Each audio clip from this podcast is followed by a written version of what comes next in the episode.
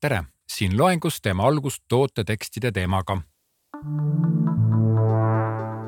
tootetekstid on tänapäeval väga olulised, sellepärast et veebipoode on juba praegu palju, neid tuleb järjest juurde ja tootetekste läheb järjest rohkem vaja. ja muideks, tootetekstid, veebipoe tootetekstid mõjutavad otseselt müüki. ja milline e-poe omanik siis ei tahaks, et tema poest ostetaks rohkem kaupa hästi kirjutatud tootetekst müüb väga hästi. tootetekst on natukene nagu ka story telling, sellepärast et järgmises loengus me kohe vaatame, mida sinna kõike vaja on. aga ta tekitab emotsionaalse sideme tootega.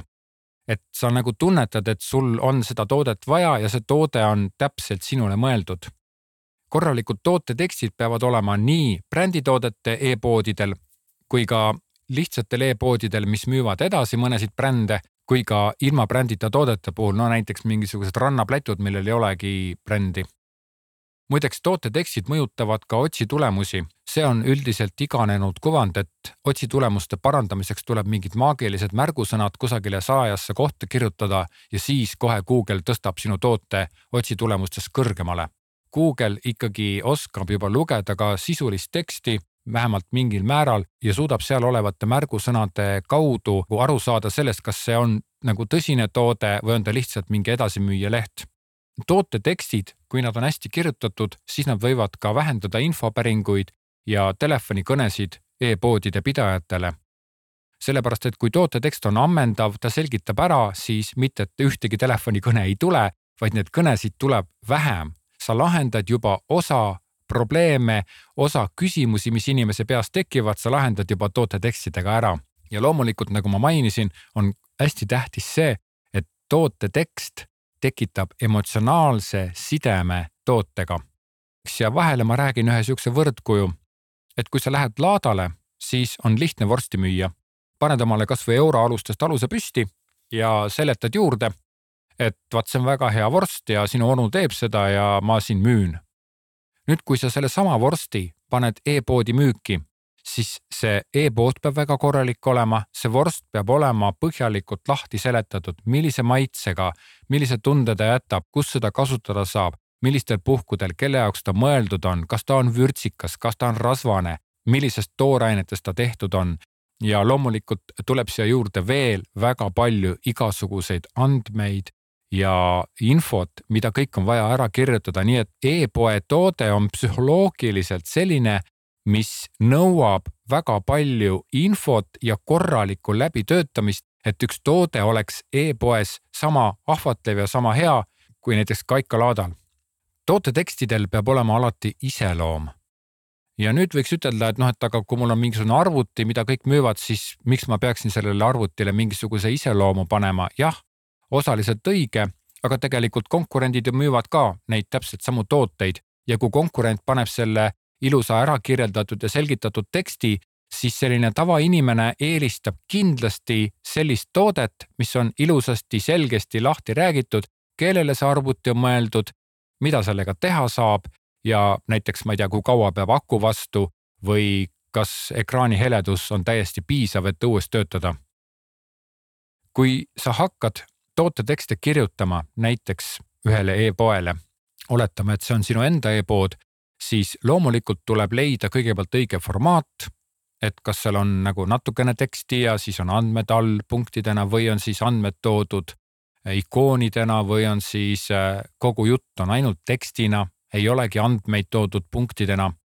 Äh, siis teiseks tuleb leida ka tekstidele oma iseloom.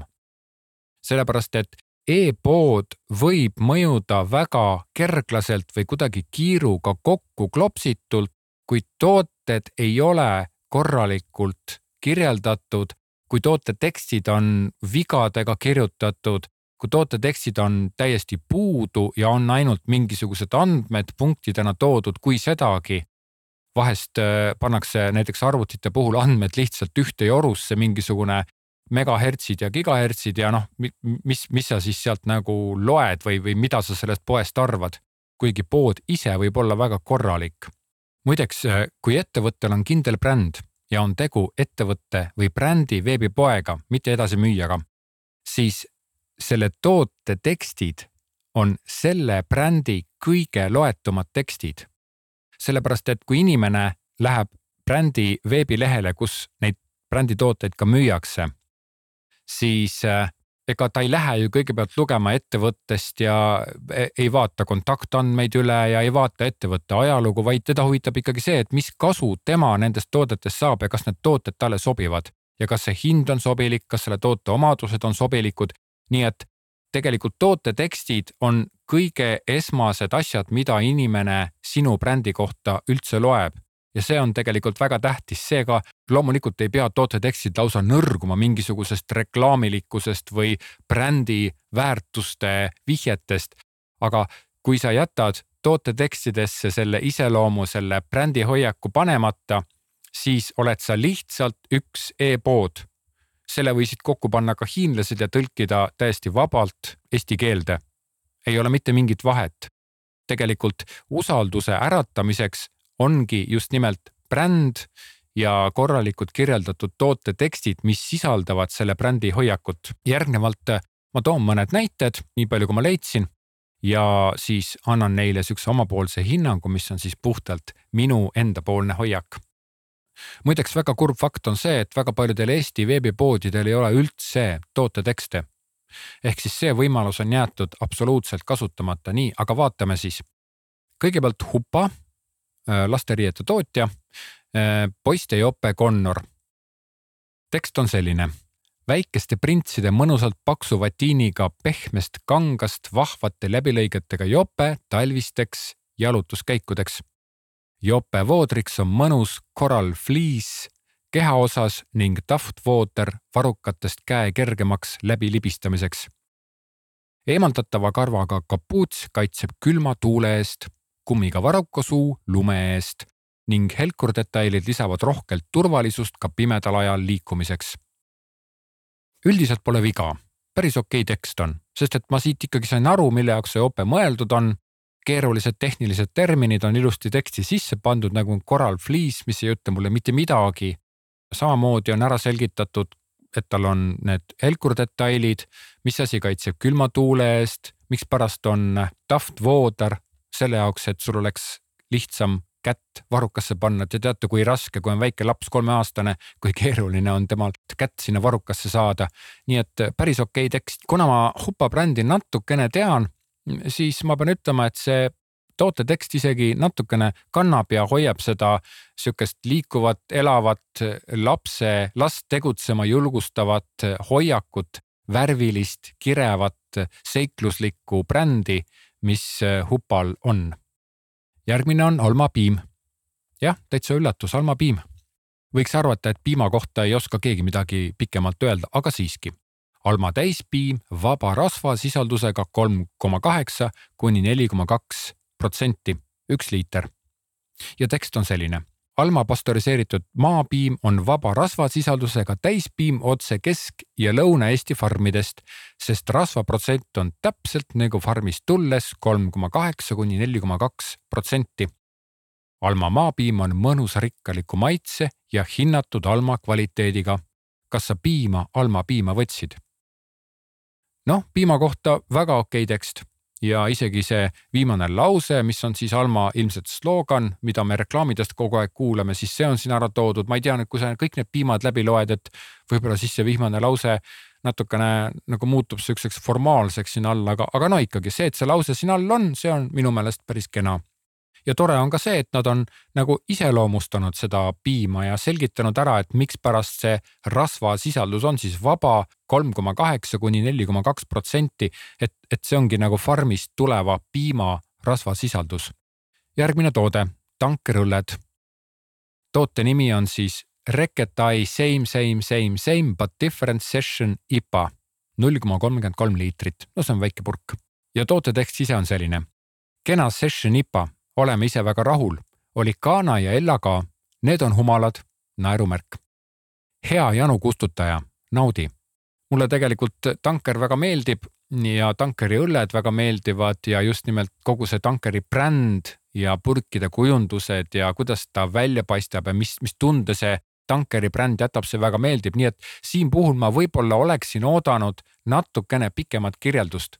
aga mis siin väga hea oli, oli see, et see brändi tunnetus, see nende sihukene nooruslik ja, ja väikese pruulikoja sihukene vaba kirjutusviis, et see oli siin täiesti sees, mis kannab seda brändi tunnetust. kõige viimaseks äh, laste mänguasja pood ja seal on selline mäng, mille nimi on I know, Iknov. ja tekst on selline. kas soovid uusi teadmisi ja väljakutseid? I know on täiesti uus, originaalne lauamäng, kus on vaja ühendada teadmised ja hästi läbimõeldud strateegia. arva ära teiste mängijate käigud, kasuta oma teadmisi ja võida. mängus on võimalik vastata tuhande kuuesajale küsimusele neljast kategooriast ning kaasas on neli tuhat kaheksasada vihjet, et vastata ja uusi teadmisi hankida oleks lihtsam. hasart, teadmised ja taip, neid läheb I know mängus vaja.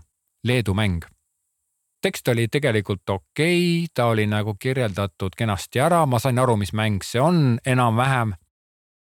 võib-olla, et ta oli natukene konarliku lause ehitusega kirjutatud, aga mis siin täiesti puudu oli, oli selle e-poe hoiak. E-poe nimi on tarkpead.ee ehk siis näete, tarkpea, tarkpead.ee, see veebiaadressi nimi, mis on ka ühtlasi selle firma nimi või selle e-poe nimi, et see ütleb juba tunduvalt rohkem ära, kui selle mängu kirjeldus kirjeldaks näiteks seda, et aga miks nad selle mängu siia oma portfelli üldse võtsid. et, et tegelikult ma arvan, et kui see on Leedu mäng, siis ma võin seda ka kusagilt mujalt osta ja me teame ju väga hästi, et Leedus on hinnad palju odavamad kui Eestis. mitte, et ma läheksin kusagilt Leedus seda mängu otsima, aga noh, see, see on nagu kaotsi lastud pisikene, väikene mm, selline omadus, mida oleks võinud lisada selle poe selgitus, poe bränd, poe hoiak, aga miks sa selle võtsid, ehk siis midagi sellist, mis lisab mitte sellele mängule, aga sellele keskkonnale, kus sa seda mängu saad ja uurid sellele keskkonnale natuke usaldusväärsust, natuke personaalsust ja natukene sellist isiklikku puudutust järgmises loengus vaatame, kuidas kirjutada toote tutvustust. kohtume järgmistes loengutes